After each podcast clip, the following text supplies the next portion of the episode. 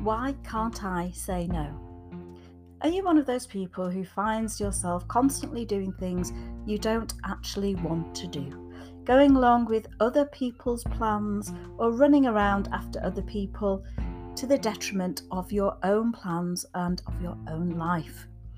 If so, then today's episode is just for you and it's about setting boundaries. Yes, boundaries, extremely important. What are they? Well, as we know, they can be geographical, they can be professional, emotional, sexual, spiritual, or physical. There are boundaries everywhere, and sometimes there are no boundaries at all. Hi, my name's Audra Maree, counsellor, relationship and breakup coach, and welcome to the latest episode of the Last Word podcast. So, boundaries, how do we set them? When should we set them? And how will it help us to have them in the first place? Many people have grown up in completely chaotic families where there were no boundaries, so there was nothing to learn from. If this sounds like your family, then you may have a difficult time setting boundaries with yourself and others. And this stops you from feeling safe in relationships and you end up feeling taken advantage of. And when you feel taken advantage of, you start to feel resentful and angry. And this is no good for any relationship. It may have played a part in your breakup. You may be saying to yourself, I was always living their life and not mine, always doing things that I didn't want to do, always feeling like a bit part in my own life story. You may also struggle not to violate others' boundaries at the same time. Boundaries are absolutely essential for living a healthy and balanced life. They help you to feel more safe and secure in relationships, but also helps the other people that you are in relationships with. So, what does it look like to have healthy boundaries? So, people who have healthy boundaries, they interact with people effectively. They frequently get what they want in relationships, and, and that's not to the detriment of other people, but they can get what they want when they need to. They know what they will and will not do. They know what they will and will not allow others to do. They can set limits and still love. They don't violate the personal space of others and they do not take on the responsibilities of others. So there's a difference here. They can be responsible to others, but without feeling responsible for them. The only person you are responsible for is yourself. People who have healthy boundaries feel safe and secure and have healthy circles.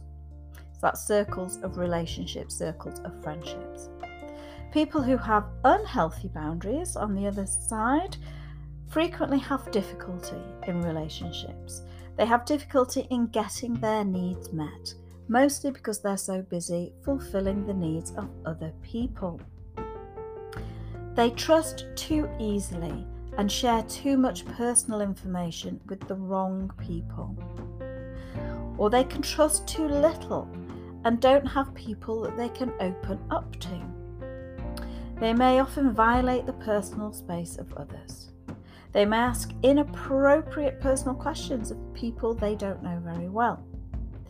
People who have unhealthy boundaries feel responsible for other people's behaviour and feelings. They often live lives driven by guilt, and they choose actions based on what will please others rather than their own convictions. They may also tolerate unhealthy and inappropriate behaviours from others and this can lead to them feeling unsafe in relationships and they may have unhealthy circles, circles of friendships. So, what can we do, and where does this lack in setting boundaries come from? I think the first thing you need to do when you're looking at this is looking how failing to set boundaries in past relationships has hurt you.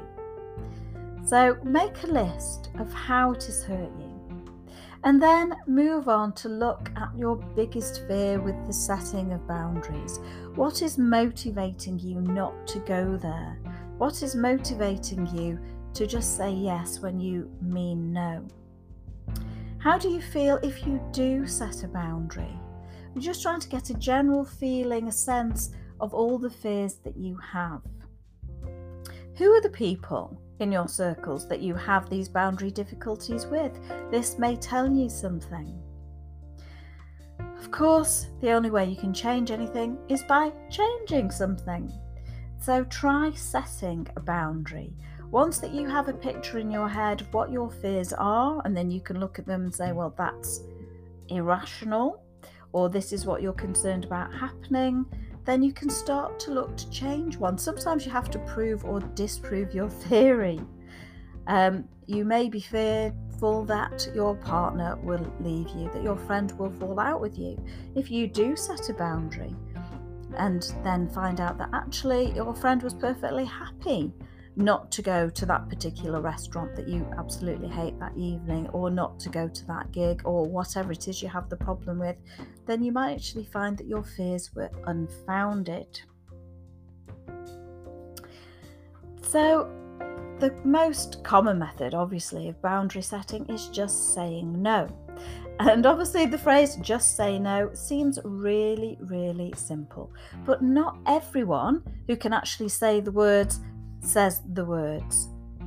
And it can be a real challenge. Um, but think how you feel when you do say yes and you really wish you'd said no. You get a, a feeling in the pit of your stomach, or you feel anxious or cross with yourself, or you beat yourself up because it was ridiculous. Just remind yourself again what it is that you are afraid of if you say no. What is it you're scared that they will do? And more importantly, what do you think this means about you? Does it mean that you're a bad person, that you're unhelpful, that you are difficult, that you are selfish? Is this what you think other people are thinking about you when you say no? And if this is the case, even if it were true, and quite often it won't be true, how would you cope with that? This may bring you some insight. You may be able to see that there are some themes running through. You may find that some of your beliefs prevent you from saying no when a big part of you wants to say. And this comes from quite often from your parents if they were incapable of saying no or you couldn't say no to them because you were made to feel bad, naughty, or unhelpful. There are plenty of middle aged women out there still incapable of saying no to their parents and being run ragged. Does it mean you are a bad person? No, it doesn't. It means you are a good person. It means that you do the things that you want to do. And of course, there will be times when you will do things that will help people, but you want to help people, right? So you are not crossing your own boundary there. But you will have more respect for yourself and more respect for others when you can say no. And in relationships, especially, if you do not set any boundaries, if you let people walk all over you, that is what you are allowing to happen.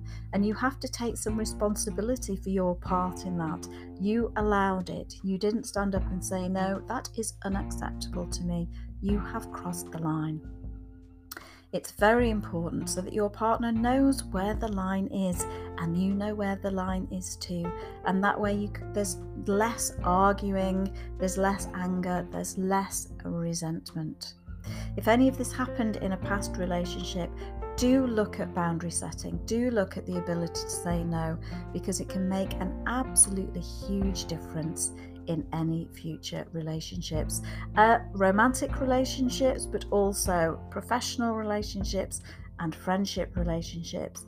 It's an absolutely massive step to take and can change your life and only for the better. And if you do meet somebody who really struggles with the fact that you set up a boundary, then perhaps this person shouldn't be in your life anyway. Okay, I hope you find that helpful. That's it for the, today's episode. Please do remember to subscribe, and I will catch you on the next episode of the Last Word podcast. Bye for now.